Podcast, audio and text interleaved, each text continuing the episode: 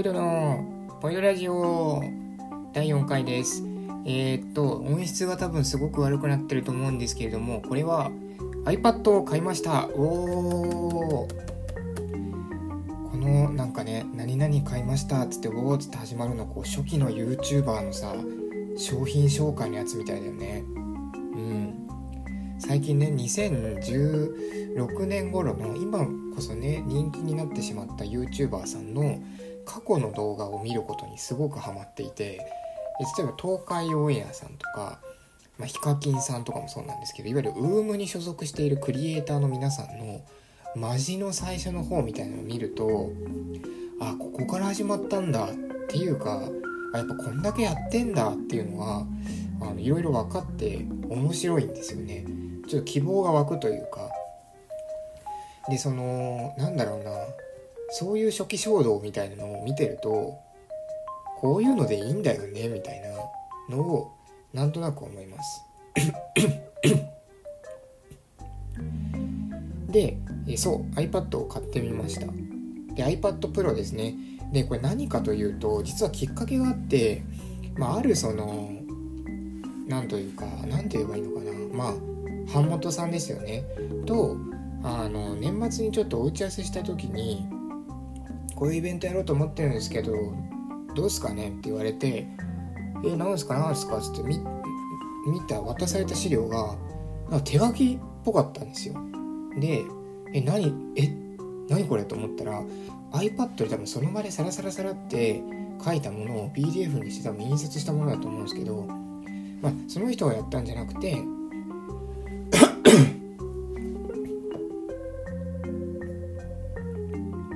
のその人のと打ち合わせをした人がその作ったやつを見せてもらったんですね。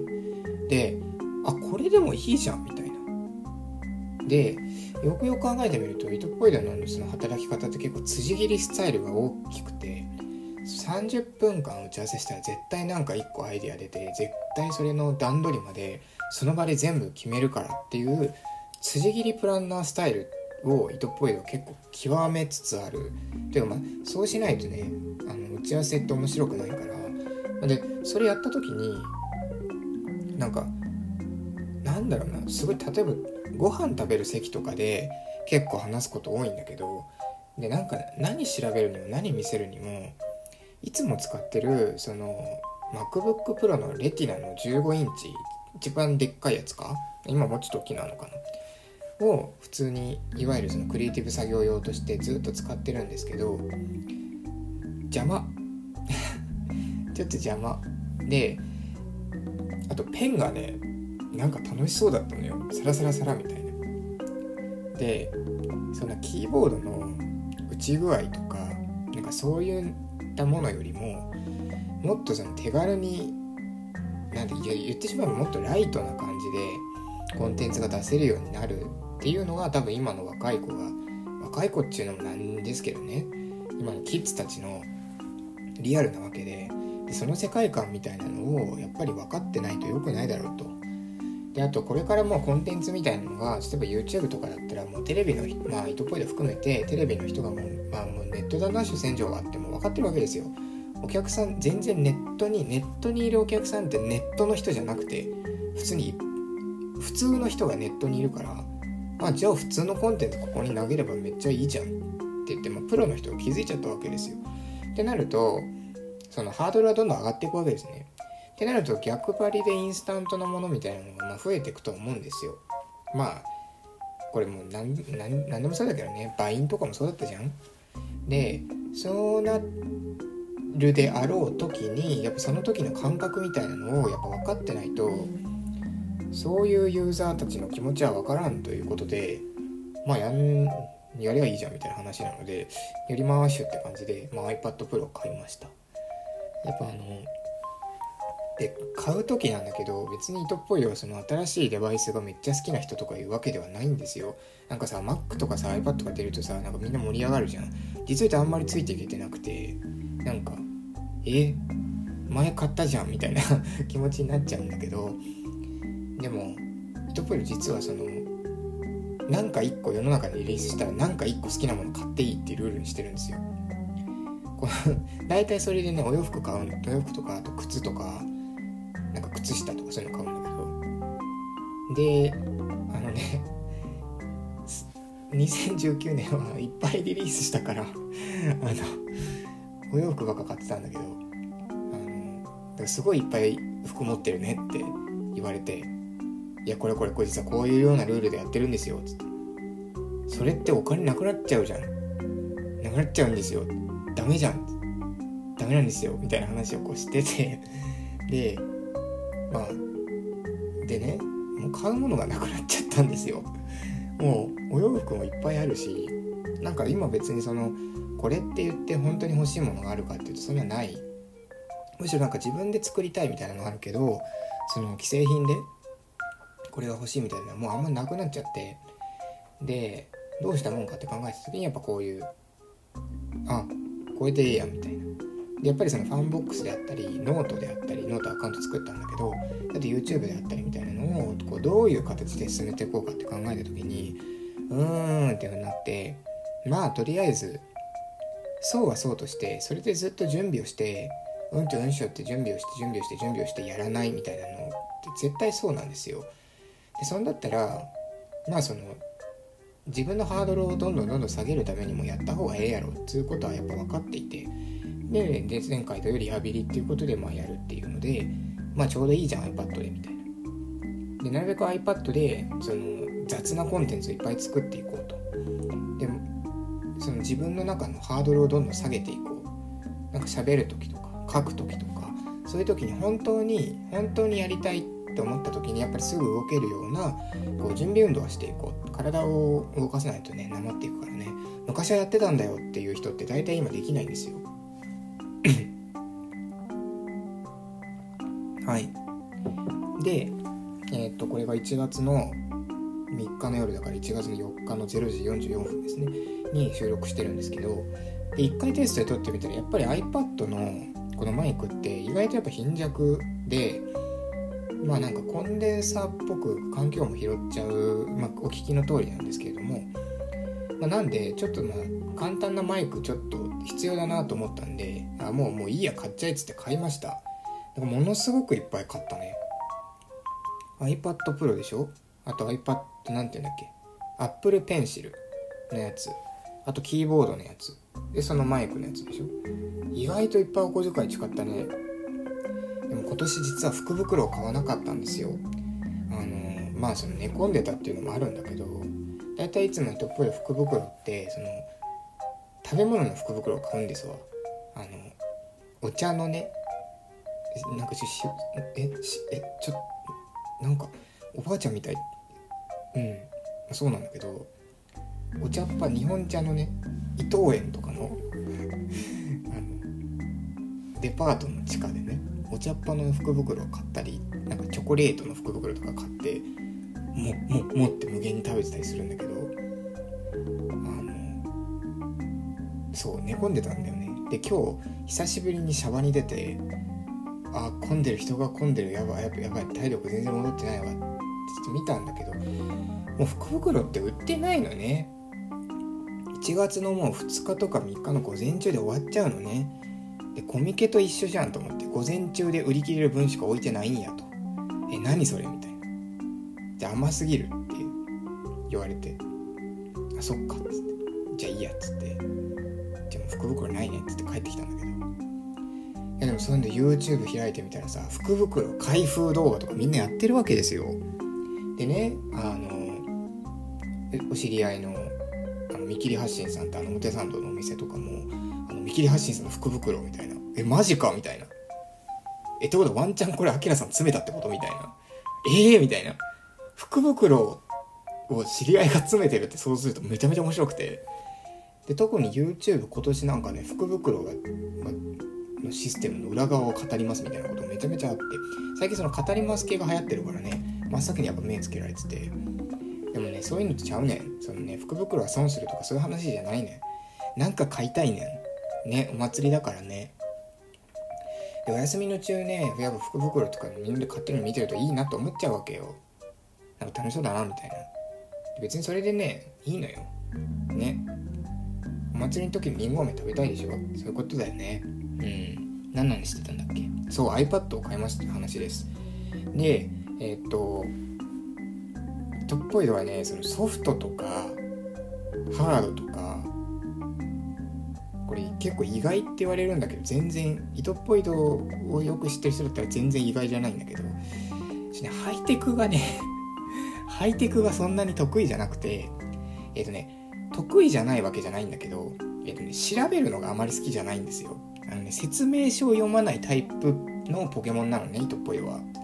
でなんかさそういう人ってみんななんかググったりさしたりさどれとどれがさどっちがいいやつなのかとかどっちが安いやつなのかとかさみんな調べるじゃん。疲れるね。ん だって答えもないしさあの答えがないやつ結構実は結構苦手で。だからねあのえそんなの調べればすぐじゃんみたいな。例えばフォトショップ、えー、洗濯反転みたいな。なんだ？シフトコマンド I だっけ？かな？あの分かんないね。え調べればいいじゃん。っつって調べるのは嫌なの。調べるのは嫌なの。嫌っぽいとなわけよ。あの難しい。なんか文字がいっぱいある。文字が文字がいっぱいあるしなんかようわからん。個人ブログとかさいっぱいあるしさ。ねあの糸っぽい度の父の父っぽい度はあのファザっぽい度はファザっぽい度はねそういうの好きなんだよね。なんかどっちのどっちのパソコンの部品がいいかとかなんかね自作パソコンをすごいやる人だったからファザっぽい度は。でファザっぽい度はもう本当にゴリゴリのゴリゴリの何て言うの？原初のエンジニアみたいな。ハードウェアの回路とか油圧とかなんかそこら辺をなんかね、うん、会社に行って会社しながらもう一回学校行ったんだって。なんか勉強したくて。で回路みたいなのがっつり勉強してでまたやったみたいな。ええー、みたいな。そんなに向上心のあるファザっぽいのだったの？みたいな。これ大きくなってから知ったんだけど。でそれとは別にね糸っぽいはゴリゴリのねゴリゴリのゴリの文系なんて 文系なんですよ。だからハイテクが苦手なのよ。ハードもソフトも。ね。なんかねかんみたいな。そういう気配とか言うからね。だってそう糸っぽいのね脳みそがないんだよね。あのさ今さ受験でしょ？ほらセンター試験が近いじゃん。だから世間的にはその受験頑張れみたいな話になるじゃん。糸っぽいとね、まあ、糸っぽいとはラブプラスにはまりすぎて一回浪人したんだけど。いや本当に本当に申し訳ねえと思ってるんですけどラブプラスの姉ヶ崎ねねさんにはまりすぎてハマりすぎてって言い方はちょっと良くないな。恋をしてしまってあの浪人をしたんですよ。っていうかまあ落ちたんですよ受験に。あの東進ハイスクールのあの VOD みたいなの見るんですよね。あのあれってさ一人ずつ映像見るじゃん。だから区切られてるのよ。区切られてる中でめちゃめちゃラブプラスやってて。おいクズだよね。クズ中のクズだと思うんだけど。そりゃそりゃあんた落ちるわよって話じゃないですか。で落ちるんですけど。で何の話したんだっけ？あそう。でね受験の時も糸っぽいの脳みそがないから暗記っていうのができないのよ。あの糸っぽいの基本的にあれなの。なんていうの。ゴブリン突遊戯王でいうとゴブリン突撃部隊みたいな。攻撃力2300守備力0みたいな。あとなんだろう。え？なんか。だスマッシュブラザーズでいうと何？キャプテンファルコンみたいな。あのファルコンパンチだけ。一瞬の、まあ、瞬間さだから、えっ、と、鬼滅の刃で言うんだったら、あの、雷の呼吸のやつでしょ。あの一戦みたいなやつでしょ。そう。あの瞬間最大風速のパフォーマンスだけが異常に高くて、他がゴミっていう、大層ゴブリン突撃部隊なんだよね。だからなんか机に座って何かをやるとか勉強をするとかじっくり何かやるっていうのがマジでできなくていや本当にできない人生で一回もできたことないある。あのラブプラスのあのキスシーンのところはじっくりやって。あのツンツンするやつあるじゃん。クズだね。糸っぽいクズっぽいぞだね。でもまあ昔の話だからね。でもね昔から人は変わらないって言うけどね。そう。何の話してんだっけ。でこういう人忘れちゃうんだよね。あそう。それでそう受験の話ね。受験とかも本当にその脳みそがないからその暗記ができないわけよ。でそのマジで勉強ができないからあのセンター試験もっていっぱい教科あるじゃん。無理なわけ。だから英語と国語と社会だけやろうみたいな感じしたわけよね。受験もね。でその社会ってやんなきゃいけないわけで、まあ、国語は糸ポイドめっちゃ得意だったなぜかというと暗記がないから。暗記がないものはできるんですよ。で、英語もあのニュアンスでやってた。英語って暗記あるじゃん。その通りなんだよね。英語って暗記あるんだよ。でもさ暗記できるわけはないのよ。だからもう感覚よね。ニュアンス。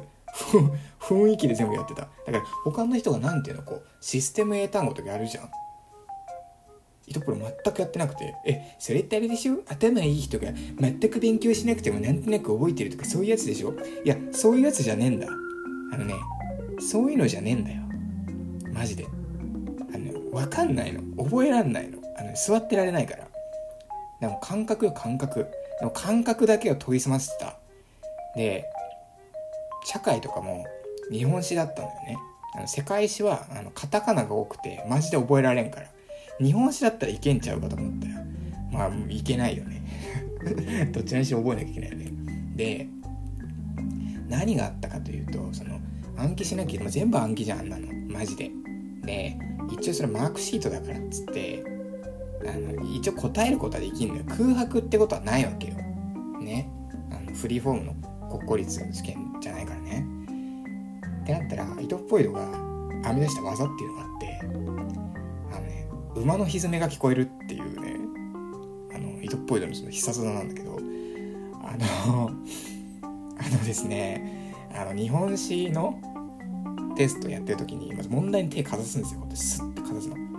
スッてかざした後に、こう、あの正解の方、こ正解らしき方角から、あの武将が馬に乗って、パカラッパカラッパカラッパカラッパカラって、あの駆け寄ってくる音が聞こえた選択肢が正解。そう、正解なんだよね。あ、1じゃない、2じゃない。3で多分、これ歪め聞こえんな、みたいな。ちょっと今日馬のちょコンディションいいっぽいぞ、みたいな。3みたいな。うん。いや、わかるよ。気持ちはわかる。こいつ何言ってんだと思ってるよね。糸っぽいのも自分ってそう思ってる。でも、もう、それしか、しか頼る方法がなくて、何もできなかったんだよね。そう、何もできなかったんだよね。だから手かざすしかないでしょ。かざし、かざし、かざしてわかんだったらもうラッキーじゃん。だって、だよ、だしん、真面目に考えてみな。人間っていうのは、だだその1か、1、2、3、4のどれかを、その鉛筆で塗らなきゃいけないわけ。で、そのまま勘で、あもうよくわかんないけど、こうやってやればいいやってやるよりは、なんか内容を読んで、読んだ上で、これはね、人間の脳みそのね、95%使われてないって言うじゃん。あれ嘘らしいってなんか最近、最近知ったけど、それにかけて、何らかの超超能力的なものが自分から目覚めて、で、自分は勘って言ってるかもしれないけど、脳は的確に判断しており、なんか深層心理の記憶を引っ張り出しており、それで、それが馬の蹄の幻聴という形でもって、あの、目の前に現れてきてるんだと考えた方が、やって後悔するのとやらないで後悔するのだったら、蹄の音にかけたいじゃん。馬のコンディションにさ。マジで。サラブレッドの音によ。毛並みが綺麗な白馬の王子様。白紙の答案シートなんだけどさ。おい。笑うとこだよ。一滴もお酒は入ってないですではまた次回 Thank you.